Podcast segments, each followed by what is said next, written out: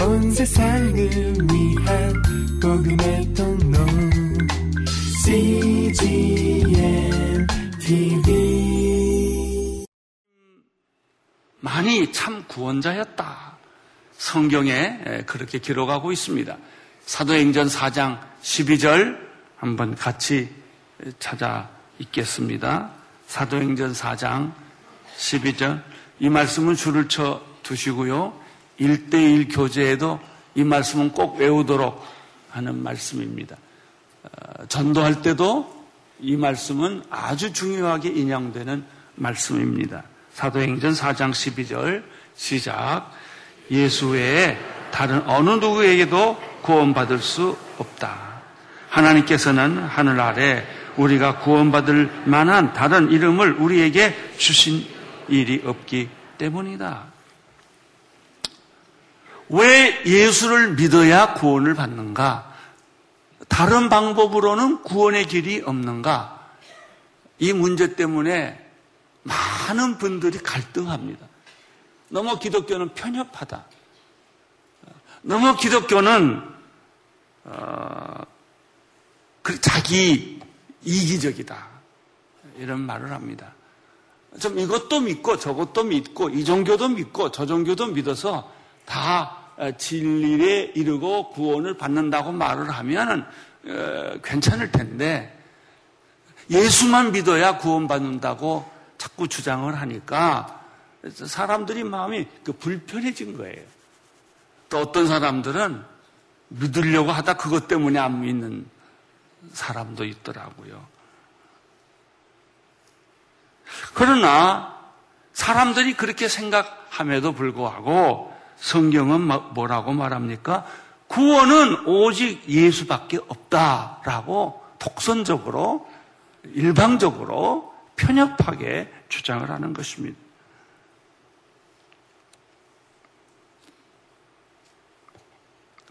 물론 사람들이 불편하게 생각하는 것은 이유가 있어요. 그들이 생각하는 구원은 상대적 구원이기 때문에 그래요.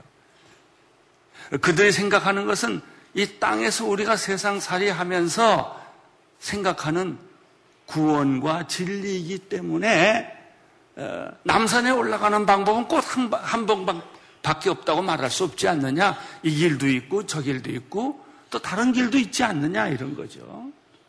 다 선하게 살고 착하게 살고 또 정성스럽게 종교를 믿으면 구원의 길이 있지 않느냐라고 주장하는 것이죠. 어, 그것은 그 말이 상대적인 구원, 상대적인 진리에서는 그 말이 일리가 있어요. 그러나 절대적인 구원, 절대적인 진리에 있어서는 하나밖에 없는 거예요. 여러분, 우주가 아무리 넓어도 태양은 하나밖에 없어요. 여러분, 나를 키운 양부모가 있다 할지라도 나를 낳은 생모는 하나밖에 없는 거예요.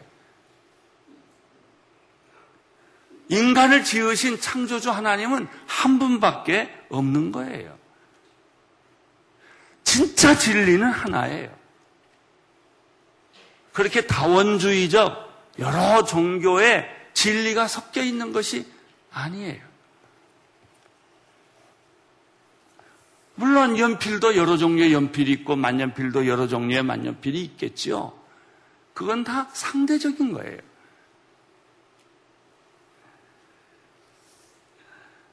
요한복음 14장 6절을 한번 같이 읽겠습니다. 시작. 예수께서 도마에게 말씀하셨습니다. 나는 길이요 진리요 생명이니 나를 통하지 않고서는 아버지께로 올 사람이 없다. 여기서 예수님이 길이요 진리요 생명이라고 할 때는 예수님이 내가 길 중에 하나다. 부처나 공자가 말하는 것처럼 나는 열반을 가리키는 선이요 길이다. 이렇게 겸손하게 말했으면 얼마나 좋겠어요. 근데 예수님이 하신 말씀은 나는 길 중에 하나라. 나만이 길이다. 내가 진리 중에 하나가 아니라 세상에는 여러 가지 얼마나 많은 진리가 있어요. 진리 중에 하나가 아니라 나만이 진리다. 나만이 생명이다. 이 절대성을 선언하기 때문에 상대적 종교를 믿는 사람들은 자꾸 갈등을 느끼는 거예요. 요한복음 10장 1절 말씀을 같이 읽겠습니다. 시작. 내가 진실로 진실로 너희에게 말한다. 양의 우리에 들어가되 문으로 들어가지 않고 다른 길로 넘어 들어가는 사람은 도둑이요 강도다. 예수 그리스도를 통하지 않고 자기가 진리고 자기가 길이고 자기를 믿으면 구원받는 사람은 다 강도요 도적이라고 말했습니다.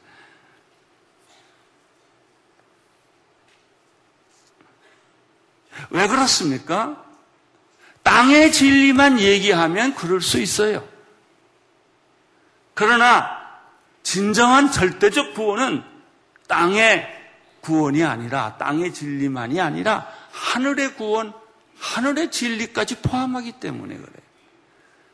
그래서 예수님이 뭐라고 말하셨냐면 나는 하늘과 땅의 권세를 다 받았다 그랬어요. 예수님은 하늘의 주인이요, 땅의 주인이요, 하늘의 구원자요, 땅의 구원자이기 때문에 상대적으로 말하는 진리와 구원과는 다르다는 것입니다. 우리는 이 세상에 살면서 상대적인 구원, 상대적인 진리에 익숙한 사람들이기 때문에 구원과 진리라고 말하면 먼저 내가 세상에서 경험한 그것을 가지고 자꾸 얘기를 하고 하나님하고 비교를 하려고 하기 때문에 내 얘기가 하나님 얘기하고 맞지 않는 것입니다. 인간의 노력이나 선행은 약간의 이익이 있습니다. 그것이 전혀 이득이 없다는 것이 아닙니다. 그러나 내 죄를 씻기에는 그 선행이 문턱에도 못 간다는 것입니다. 내 인간의 원죄를 뿌리채 뽑기에는 나의 노력, 나의 선행, 나의 노력이 턱도 없다는 것입니다. 그건 우리가 우리 자신이 잘 알아요.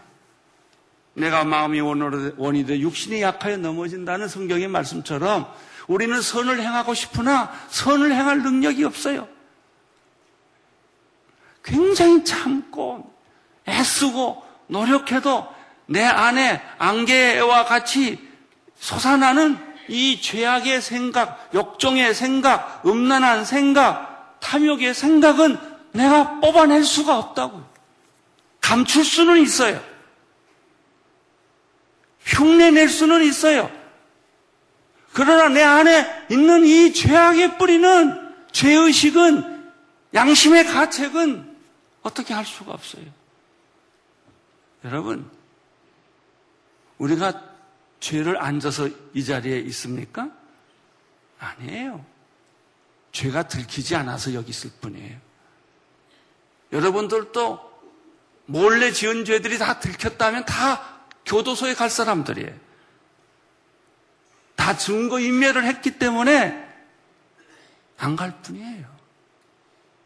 여러분이 말을 입으로 안 내뱉기 때문에 저 사람 선한 사람처럼 보이지만 내 마음속에 있는 이 분노, 이 미움, 이런 것들이 속 다 드러냈다면 나는 숨길 수가 없어요. 상대적 진리에 있어서는 나를 위장할 수 있지만 하나님 앞에서는 절대적 진리 앞에서는 나를 위장할 수 없어요. 고도로 훈련된 수영 선수가 있어요. 올림픽에서 메달, 금메달을 다 봤어요. 그 사람은 도바 해역을 건널 수는 있어요. 그 사람은 한강을 수영을 해서 넘을 수는 있을 거예요. 그 사람은 신문에 났듯이 현에 타는 건널 수 있을지 몰라요. 그것도 자기 생이 몇 번 정도죠. 나이가 들면 그것도 안 돼요. 여러분, 내가 도바해협이나 현해탄이나 내가 한강을 넘었다고 그래서 나는 태평양을 건널 수 있다고 말할 수 있어요? 내가 수영 선수니까 금메달리스트니까 나는 태평양 정도는 헤엄쳐서 갈 수 있다라고 말하는 사람은 미친 사람이죠.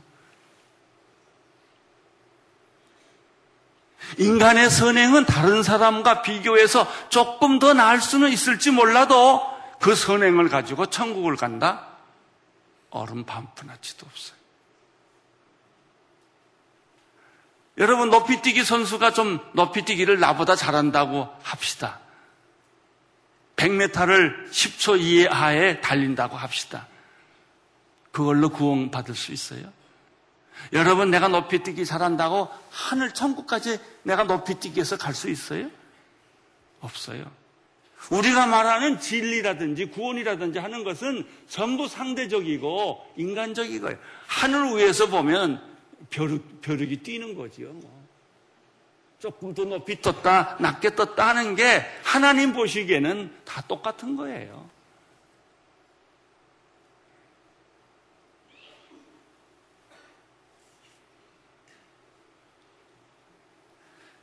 여러분, 인간의 원죄의 뿌리를 뽑고, 그것을 뿌리채 뽑고, 그것을 씻어줄 수 있는 것은 인간의 피로는 안 씻어져요. 인간의 노력으로는 씻어지지 않는다고요. 하나님의 피만이, 하나님의 피만이 인간의 죄를 씻어줄 수 있어요. 하나님의 의만이 그 죄를 뿌리채 뽑아줄 수 있지요. 하나님의 피라는 것은 무엇입니까? 그래서 하나님이 인간으로 오셔서 십자가에 피 흘려 피를 뿌려 주심으로 말미암아 그것을 믿고 의지하는 사람에게는 하나님이 우리의 원죄를 씻어 주시고 우리를 하나님의 자녀로 삼아 주시고 우리를 천국 백성 하나님 나라의 백성으로 삼아 주신다는 말씀인 것이죠. 그 얘기를 가장 쉽게 설명해 준, 부, 준 부분이 요한복음 3장 16절입니다. 이 사, 요한복음 성경이 이렇게 큰 책을 그냥 엑기스로 하나로 다 요약해서 말하라고 그러면 요한복음 3장 16절이에요. 요한복음 3장 16, 17, 18절 계속 읽겠습니다. 시작. 하나님께서 세상을 이처럼 사랑하셔서 독생자를 주셨으니 이는 그를 믿는 사람마다 멸망치 않고 영생을 얻게 하려 하십니다. 하나님께서 자신의 아들을 세상에 보내신 것은 세상을 심판하시려는 것이 아니라 그 아들을 통해 세상을 구원하시려는 것이야. 하나님은 직접 하실 수가 없어요. 하나님이니까. 그래서 하나님은 인간의 모습으로 변형을 하셔서 인간으로 오신 거예요. 인간으로 오신 하나님을 하나님의 아들이라고 말하는 것이고 천상에서는 하나님이라고 말하는 거예요.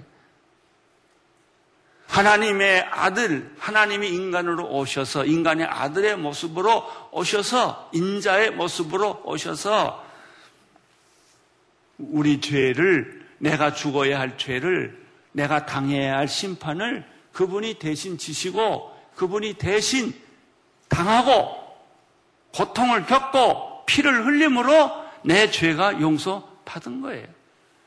가끔 우리가 이런 생각하냐. 하나님이 능력이 있으면 그래 내 죄 용서받았다 이렇게 말로 하면 될 거 아니냐 이거. 꼭 자기가 십자가에 피 흘려 죽어야 되느냐 이거. 아니에요. 성경은 뭐라고 말하고 있느냐? 피 흘림 없이는 죄사함이 없다고. 피가 흘려져야 돼요. 그 죄가 공짜로 사해지는 게 아니에요. 예수가 대가를 치름으로 그 죄가 대속, 대신 속해지는 것이죠.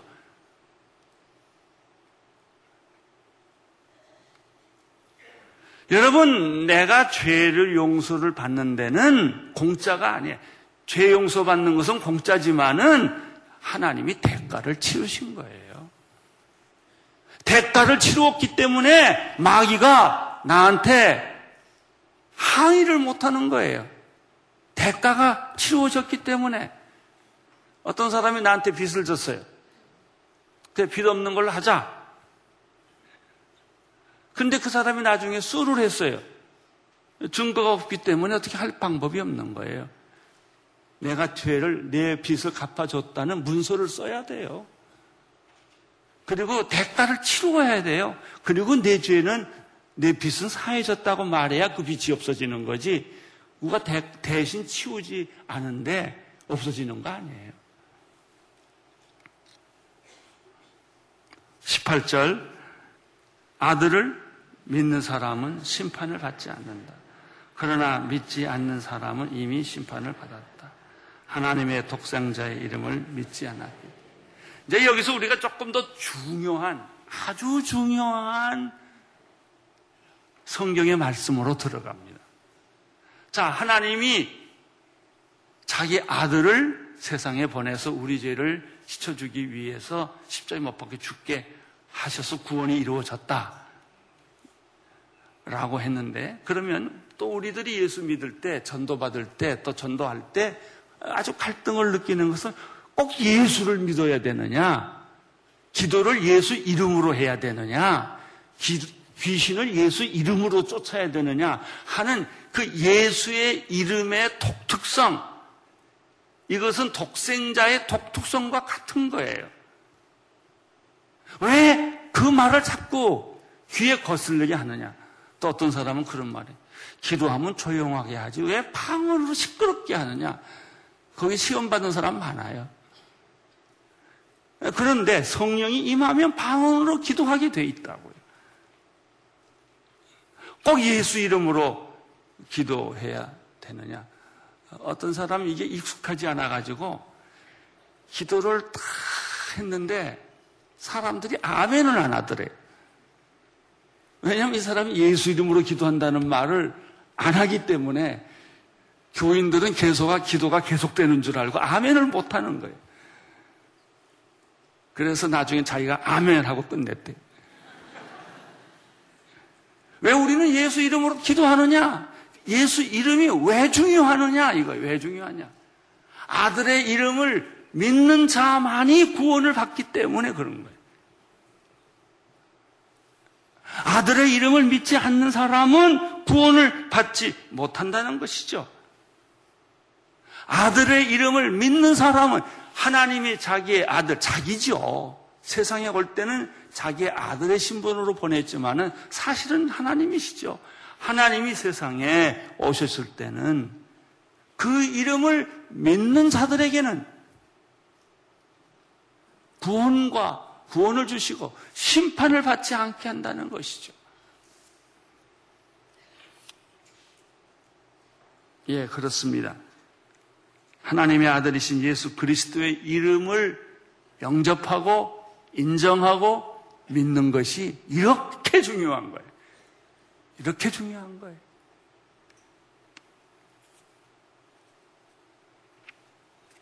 그는 이 세상에 인간으로 오셨습니다. 원죄가 없는 하나님의 아들로 오셨지만은 사실 그분의 본체는 하나님이셨습니다. 따라서 그분의 이름은 우리의 이름하고 다른 거예요.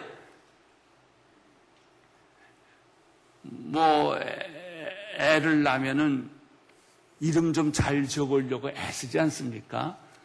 뭐 하영이 하늘의 영광이다. 뭐 그러기도 하고 뭐 은혜라고 하기도 하고 그렇다고 그렇게 이름을 멋지게 졌다고 그 이름에 능력이 있냐? 그 이름을 부르면 귀신이 나가냐? 그 이름을 부르면 병이 낫느냐? 안 그래요. 그거는 인간의 이름이에요. 구원할 수 없는 그냥 하나님의 예수님의 이름 같이 카피를 좀 했을 뿐이지 아니에요. 오직 하나의 이름 예수 그리스도의 이름만이 우리를 구원하는 거예요. 누구든지 예수 그리스도의 이름을 불러야 받아들여야 구원이 오는 거예요. 빌립보서 2장 6절에서부터 11절까지 보면은 이 내용이 아주 잘 설명이 되어 있어요. 2장 6절 성경을 찾아서 같이 보겠습니다. 시작. 그분은 본래 하나님의 번처였으나 하나님과 동동됨을 기득권으로 여기지 아니하시고 오히려 자신을 비워 종의 형체를 가져 사람의 모양이 되셨습니다. 그리고 그분은 자신을 낮춰 죽기까지 순종하셨으니 곧 십자가에서 어, 달려 죽으신 것입니다. 여기까지가 지금까지 한 설교예요. 내용이에요. 왜 우리가 예수를 어, 믿어야 구원받는지, 예수가 어떤 존재인지 설명을 들었어요. 그분은 우리 죄를 위해서 십자가에 못 박혀 돌아가셨지만 사실 인간의 몸을 입으셨지만 하나님이셨기 때문에 그런 거예요. 여기에는 아무 이론이나 다른 대안이 없어요. 그런데 이제 중요한 것이 구절이에요. 구절. 빌립보서 2장 구절을 보면 시작. 그러므로 하나님께서 그를 지극히 높여 모든 이름 위에 뭐라고 그랬죠? 언더라인, 뛰어라. 사람들의 이름하고 다른 석가모니나 공자나 마호메트나 세상에 사람들이 존경하는 뭐 때레사 수녀나 무슨 뭐 성모 마리아나 이름 이름하고는 다른 이름이에요. 성경에 보면은 성모 마리아를 믿으면 구원받는다 그런 말이 없어요. 그에게 뛰어난 이름을 줬다는 말이 없어. 예수를 잉태는 하셨지만은 그에게 구원의 이름을 준 적이 없어요. 하나님이 구원의 이름을 준 뛰어난 이름, 특별한 이름, 그분이 예수예요. 모든 이름 위에 뛰어난 이름을 주셨습니다. 10절 보세요. 시작.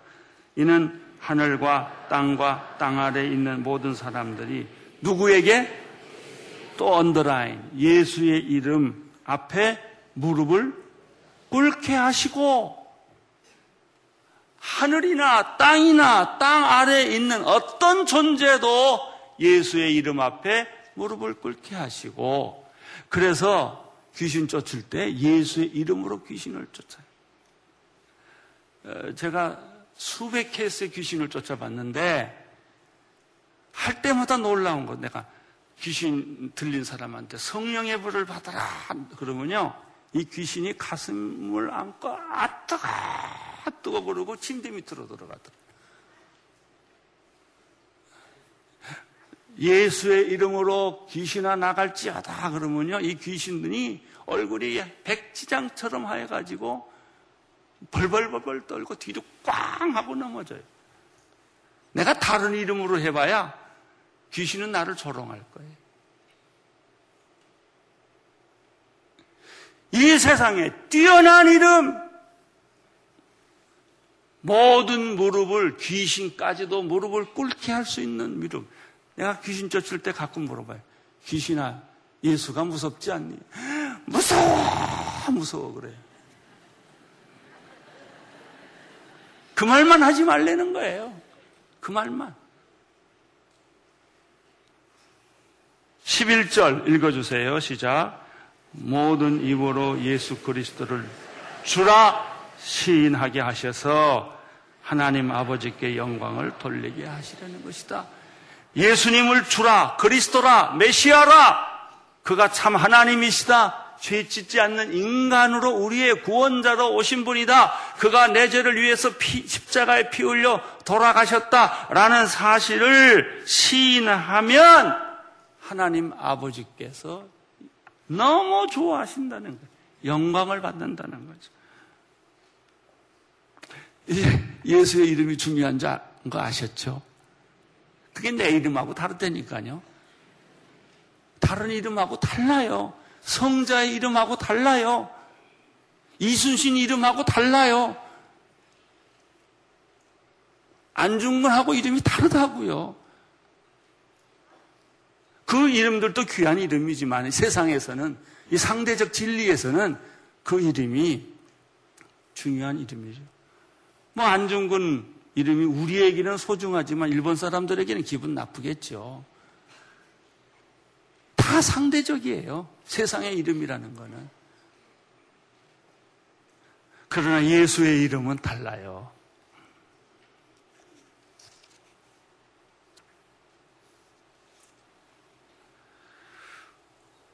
어, 구원이라는 것은 인간이 만든 법칙이 아니라 하나님이 만드신 법칙이에요. 예수의 이름으로 우리가 구원을 받는 이유가 여기에 있습니다. 이 말씀을 깨닫는 순간 기독교의 구원의 편협성, 배타성, 이런 기독교 구원의 이기성, 이렇게 생각했던 내 생각이 순식간에 사라져 버려요. 그리고 이것은 우주적이고 하늘과 땅의 구원을 이루는 일이었구나 라고 하는 땅의 구원만이 아니라 하늘에는 영광, 땅에는 평화가 이루어지는 사건이었구나 라고 생각하고 우리는 그 예수의 이름 앞에 무릎을 꿇고 두 손을 들고 눈물을 흘리면서 그분의 구원의 위대성에 찬양을 하는 것입니다. 자, 제가 지금 이 빌립보에서 한 내용의 말씀을 또 아주 쉽게 요한복음 1장에서 이 얘기를 하고 있습니다. 요한복음 1장은 40일 새벽 기도도에 제가 설교할 내용이기 때문에 요점만 이야기를 하겠습니다. 먼저 1절부터 5절까지 읽으세요. 1절부터 5절까지 요한복음 1장 1절부터 5절 시작 태초에 말씀이 계셨습니다. 그 말씀은 하나님과 함께 계셨고 그 말씀은 하나님이셨습니다. 그분은 태초에 하나님과 함께 계셨습니다. 모든 것이 그분을 통해 지음을 받았으며 그분 없이는 된 것이 아무것도 없습니다. 그분 안에 생명이 있었습니다. 그 생명은 사람들의 빛이었습니다. 그 빛이 어둠 속에 비치고 있지만 어두움은 그 빛을 깨닫지 못했습니다. 여기서 태초에 계신 말씀이란 예수 그리스도를 의미하는 거예요. 그래서 제가 이렇게 다시 읽어보겠습니다. 태초에 예수 그리스도가 계셨다. 예수 그리스도는 하나님과 함께 계셨고 예수 그리스도는 하나님이셨다. 예수 그리스도는 태초에 하나님과 함께 계셨다. 모든 것이 예수 그리스도를 통해 지음을 받았으며 예수 그리스도 없이는 된 것이 아무것도 없었다. 예수 그리스도 안에는 생명이 있었다. 그 생명은 사람들의 빛이었다. 정확합니다.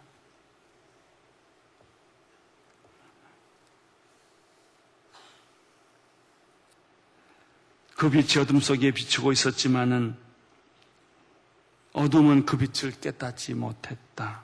아무 누구도 예수를 알아보지도 영접하지도 않았죠.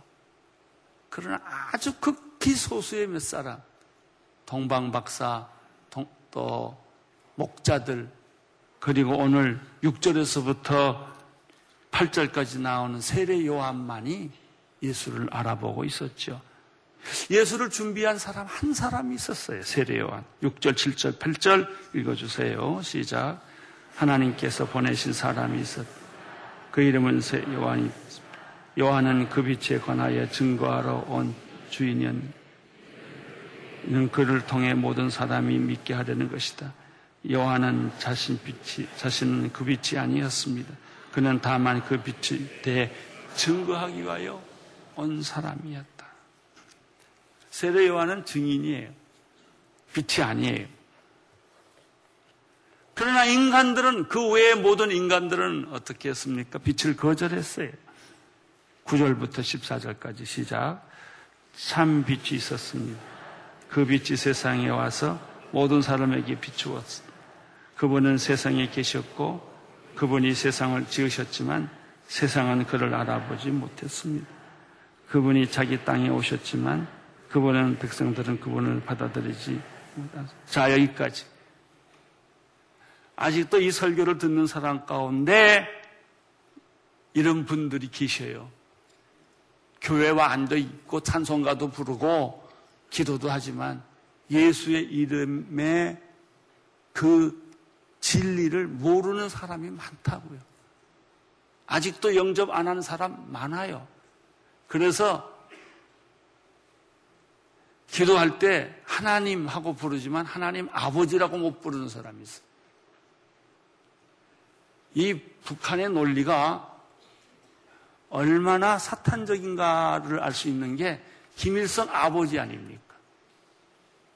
하나님처럼 생각하는 거예요. 것도 김정일 지도자 동무안이에요.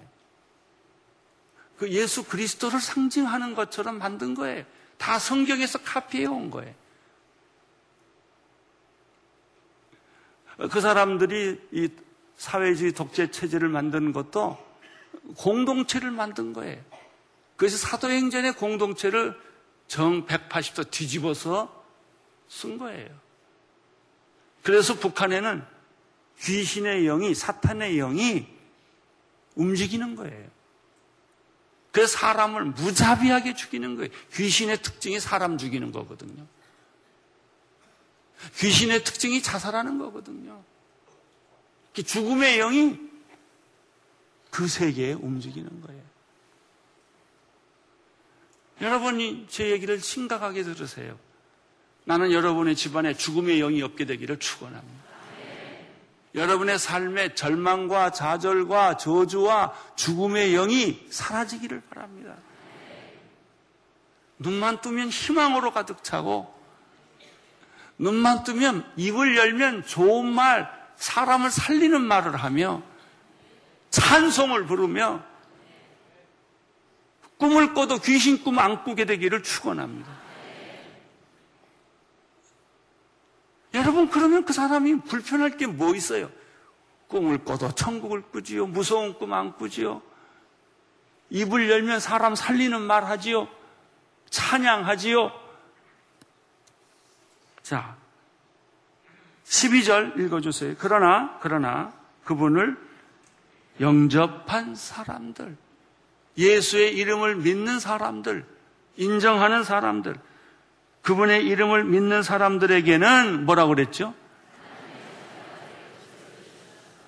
이 예수의 이름이 얼마나 위대합니까? 하나님은 그에게 뛰어난 이름을 주신다고 그랬습니다. 하늘 위나 한, 한, 땅이나 땅 아래에 있는 모든 존재가 그분 이름에 무릎을 꿇게 하시고 모든 입으로 그를 찬양하게 하시겠다고 말했어요. 왜? 그분 예수라는 이름은 하나님이시기 때문에. 그래서 예수 이름 부르라는 거예요. 예수의 이름, 그분의 이름, 뛰어난 이름, 영원한 이름, 권세를 주시는 이름, 모든 악한 세력을 꺾는 이름. 13절 시작. 그 사람들이 하나님의 자녀가 태어난 것은 사람의 뜻이나 된 것이 아니라 하나님의 뜻은 여러분 예수 이름 예수 믿고 구원받은 것은 사람의 뜻 아니에요. 인간의 생각이 아니에요. 여러분이 인간적으로, 종교적으로, 전통적으로 생각하기 때문에, 윤리적으로, 도덕적으로 이 문제를 풀려고 하기 때문에 안 풀리는 거예요. 예수의 이름을 믿으면 하나님의 자녀가 되고, 다시 태어난다는 것은 하나님의 뜻이라는 것이죠. 결론이 요한복음 1장 14절에 있어요. 읽어주세요. 그 말씀이 육신이 돼 우리 가운데 계셨기에 우리는 그분의 영광을 보았습니다. 그것은 은혜와 진리가 충만한 아버지의 독생자의 영광이었다. 할렐루야. 거기에 은혜와 진리가 있고 그 은혜와 진리는 아버지의 독생자의 영광이었다. 세 가지를 주문하고 싶어요. 첫째, 마음의 문을 여시고 예수님을 인정하고 영접하십시오. 이거 하나님의 뜻이에요. 계시록 3장 20절에 보라 내가 문 앞에 서서 두드리려니 누구든지 내 음성을 듣고 문을 열면 내가 들어가서 그와 함께 먹고 그는 나와 함께 먹을 것이다.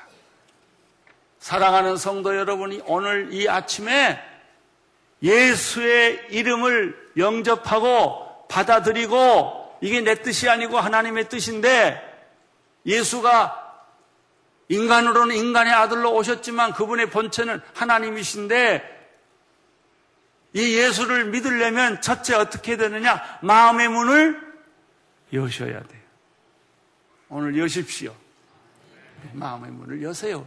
인정하세요. 받아들이세요. 두 번째. 성령께 의지하세요.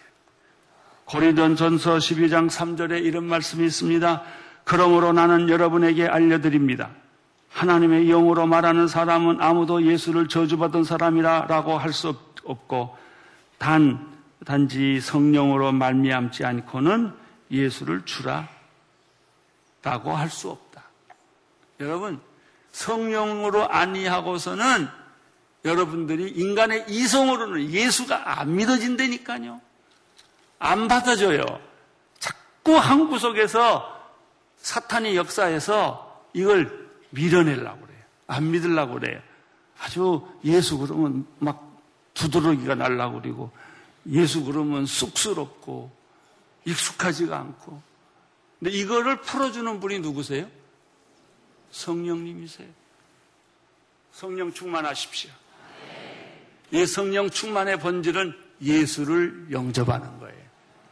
예수를 받아들이는 거예요. 아무도 성령이 아니고서는 예수를 주라고 말할 수가 없다는 거예요. 여러분이 이제 예수를 믿고 예수를 주라고 시인하는 단계에 들어갔다면 반대로 무슨 말이 성령이 여러분에게 임했다는 말이에요. 세 번째, 전도하십시오. 사도행전 16장 31절에 바울이 감옥에 있을 때 지진이 일어나는 사건이 생겼어요. 간수들이 착고가 다 풀리고 간수들이 자살하려고 했어요. 그때 사도 바울이 스톱 자살하지 말라. 내 말을 들어라. 내가 어떻게 하면 좋겠냐. 그때 이렇게 대답했지요. 주 예수를 믿으십시오.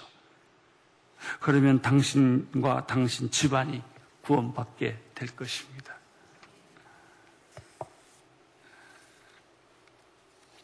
아, 금년에 저희 집에서 아들과 딸이 결혼하게 됐어요.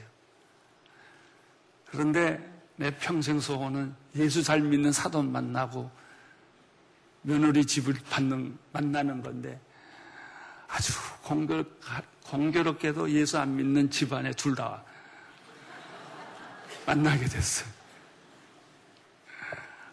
아이들이 죽어서 뭐, 뭐 주, 죽어도 결혼하겠다고 그러는 걸 어떻게 해요? 예수 믿는 집 좀 골라봐라. 이게 안 돼요. 그래, 네가 사랑하는 걸 우리는 인정하겠다. 그랬는데 놀랍게도 그 두 집안에 복음이 들어가기 시작을 했어요. 주 예수를 믿어라. 그러면 너와 내 집이 구원을 얻으리라. 아, 이번 25일 날 그 자매의 형제가 세례받았잖아요. 얼마나 기쁜지. 예. 예수의 이름이 구원자의 이름이고 능력자의 이름이라고 한다면 그 예수를 전하십시오. 당신과 당신 집안이 구원받게 될 것입니다. 기도하겠습니다. 하나님 감사합니다. 예수의 이름이 온 세상에 널리 퍼지게 하여 주옵소서. 예수님 이름으로 기도합니다. 세상을 위한 복음의 통로. CGM TV